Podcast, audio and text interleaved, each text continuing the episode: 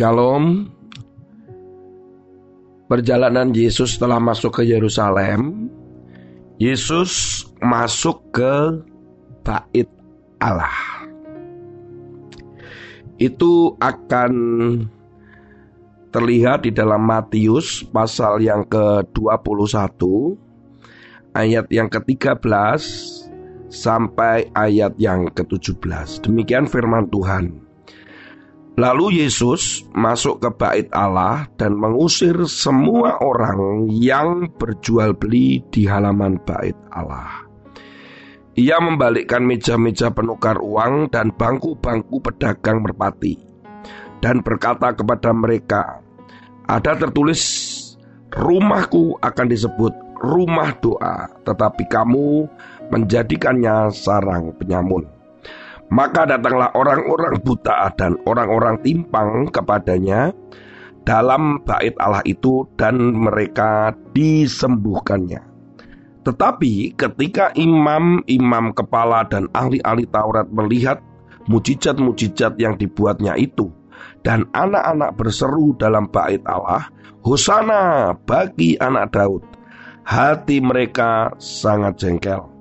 Lalu mereka berkata kepadanya, Engkau dengar apa yang dikatakan anak-anak ini? Kata Yesus kepada mereka, Aku dengar, belum pernahkah kamu baca dari mulut bayi-bayi dan anak-anak yang menyusu, engkau telah menyediakan puji-pujian. Lalu ia meninggalkan mereka dan pergi ke luar kota di Betania dan bermalam di sana. Di situ. Saudara, tentang menyucikan bait Allah. Ada berapa kali Yesus itu masuk ke bait Allah, kemudian tanda petik ya, Yesus marah. Seringkali kita cuma mendengar hanya sekali, tetapi sebenarnya kalau kita melihat Yesus melakukan itu dua kali. Saudara akan lihat itu di dalam Yohanes pasal yang kedua ayat 13 sampai 16. Peristiwa yang terjadi adalah peristiwa pada saat yang hampir bersamaan momennya yaitu menjelang Paskah. Sepanjang hidupnya setelah dibaptis oleh Yohanes Pembaptis, Yesus melakukan uh, perayaan Paskah itu empat kali.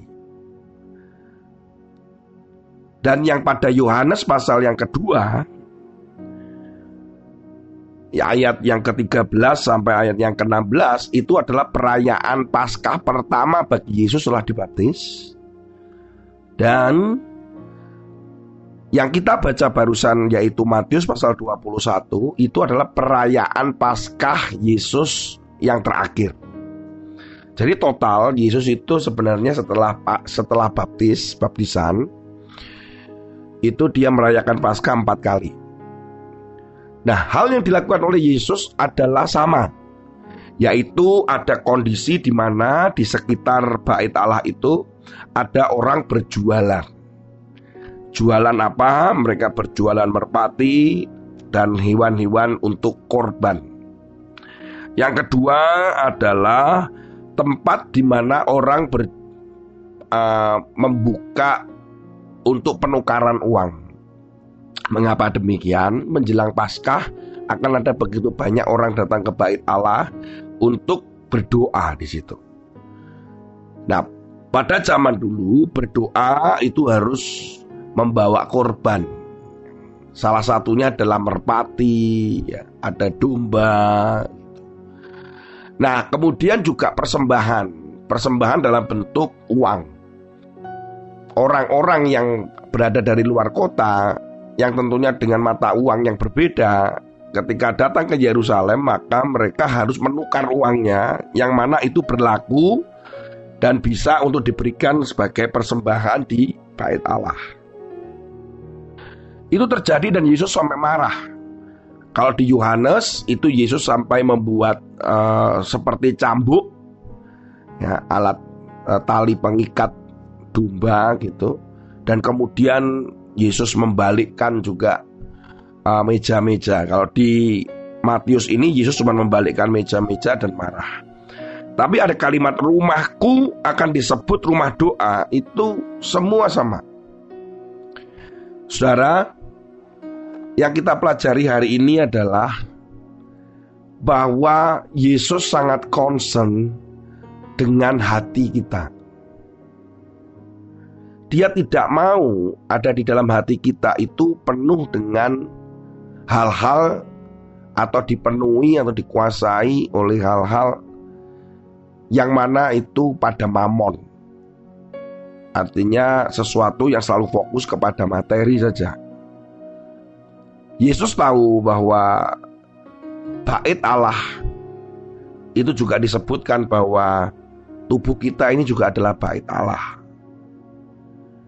Tetapi kalau tubuh kita ini dikuasai oleh perdagangan, ya, berdagang itu selalu berbicara untung dan rugi. Berdagang bisnis itu selalu berbicara juga tentang sesuatu yang berlipat. Tetapi ada faktor untung dan rugi. Kalau hati kita selalu dengan pertimbangan untung dan rugi, Tuhan tidak mau kita melakukan ini untungnya berapa, kita bisa rugi berapa. Setiap pelayanan saudara, setiap uh, apa yang saudara lakukan, jangan dengan pertimbangan untung dan rugi. Tetapi lebih pada fokus bagaimana hati kita bisa menyenangkan Tuhan atau tidak.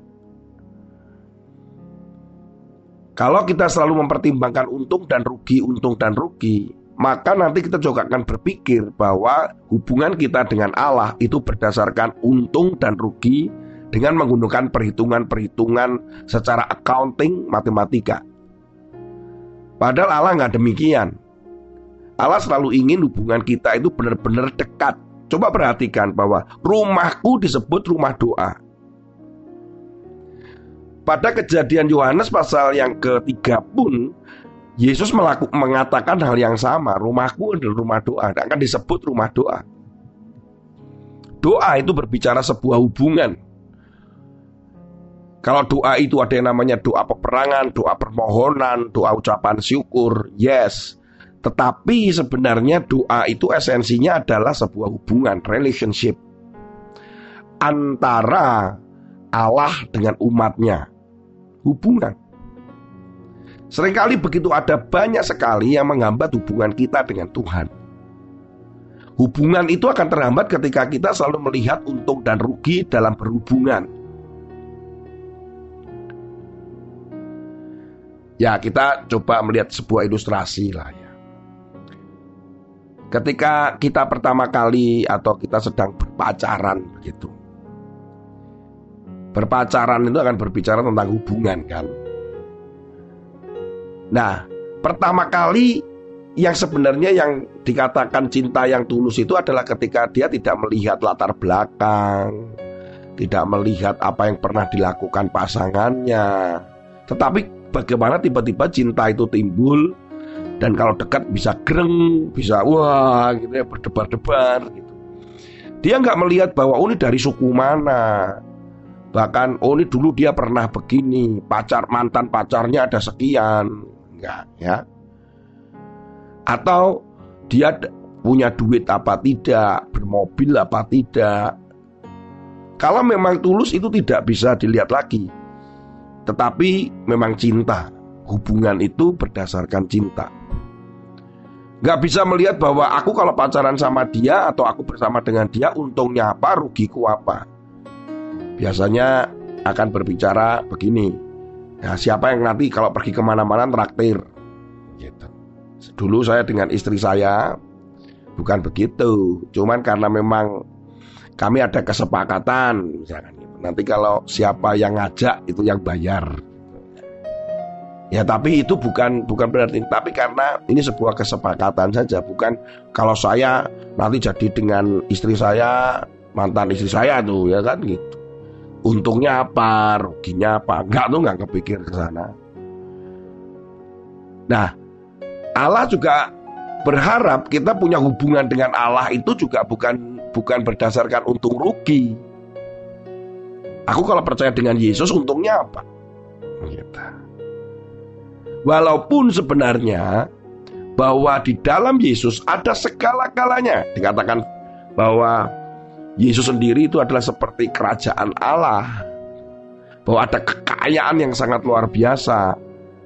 Keselamatan itu adalah hal yang diberikan oleh dia. Tetapi bukan karena itu. Makanya saya di dalam menyampaikan firman Tuhan ya kepada anak-anak beberapa tahun yang lalu saya dulu masih mengatakan gini, eh, masuk neraka, masuk surga. Orang ini bertakut, anak-anak takut. Maka dia datang kepada Yesus itu bukan karena dia mencintai dan merasakan cintanya Tuhan, tetapi karena takut. Takut masuk neraka, gitu. Apakah itu salah? Ya tidak sebenarnya. Tetapi harus di dalam pertumbuhannya itu didasari oleh bahwa kita itu percaya kepada Yesus karena meresponi cintanya Dia. Allah yang turun ke dunia menjadi manusia, menanggalkan keilahiannya. Itu karena cintanya. Supaya kita punya hubungan kembali dengan Allah. Kembali, hubungan. Jadi mari kita masing-masing introspeksi bahwa ketika kita percaya kepada Yesus itu bukan berdasarkan untung rugi di dalam seperti perdagangan dengan perhitungan. Bahkan kita pergi ke gereja, kita melayani Tuhan. Jangan ada lagi untung rugi, apa untungnya, ruginya apa. Saudara ada di dalam keluarga saat ini sebagai kepala rumah tangga, sebagai ibu rumah tangga, Selalu berpikir apa untungnya, apa ruginya, termasuk ketika saudara membesarkan anak-anak, apa untungnya, apa ruginya.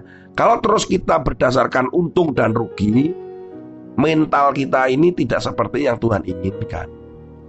Tuhan inginkan itu berdasarkan hubungan. Karena saudara dan saya mencintai dia. Makanya Tuhan sampai dua kali melihat uh, bait Allah yang dipenuhi dengan berbagai orang yang berjualan di situ.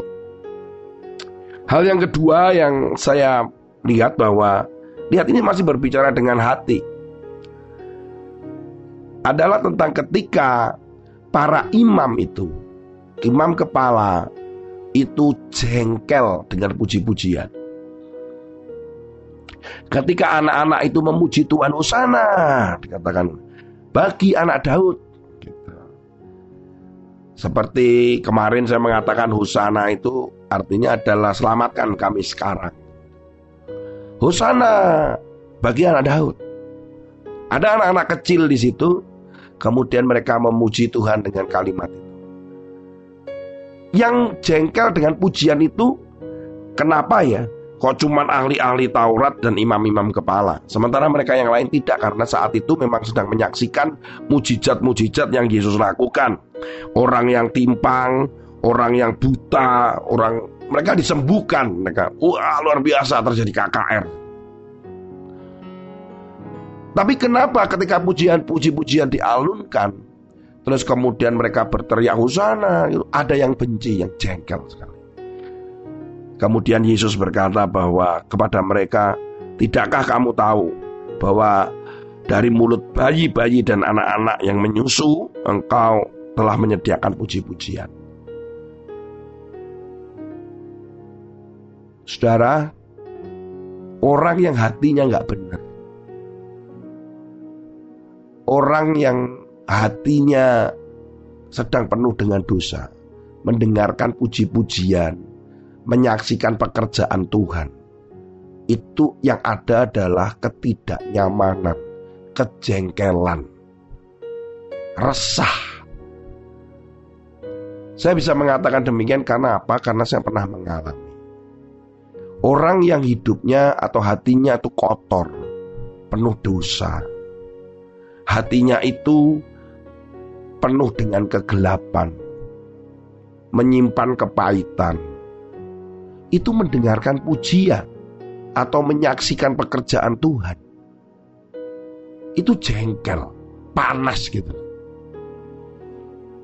Saya harap saudara ketika ada pujian, ketika ada firman, ketika ada pekerjaan yang disaksikan, tidak ada kejengkelan di dalam hatimu.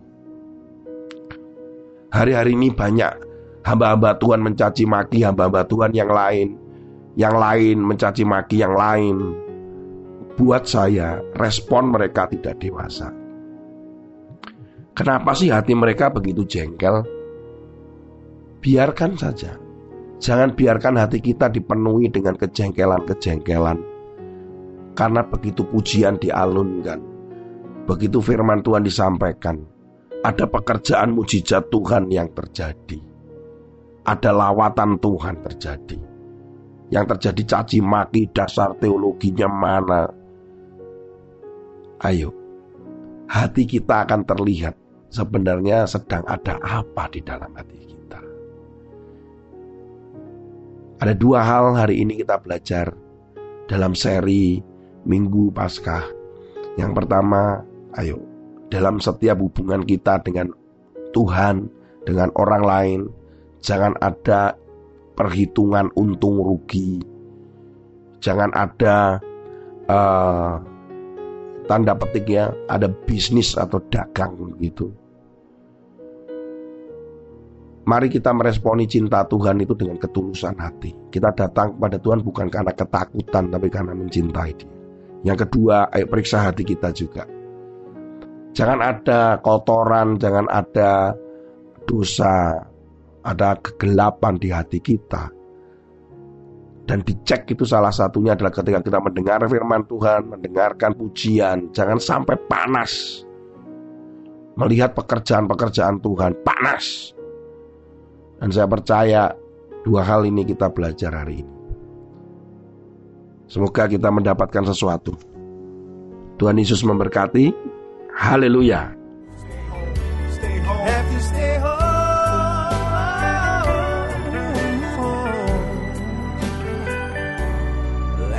Show some love and flatten the curve by staying at home. Save a life, stay at home.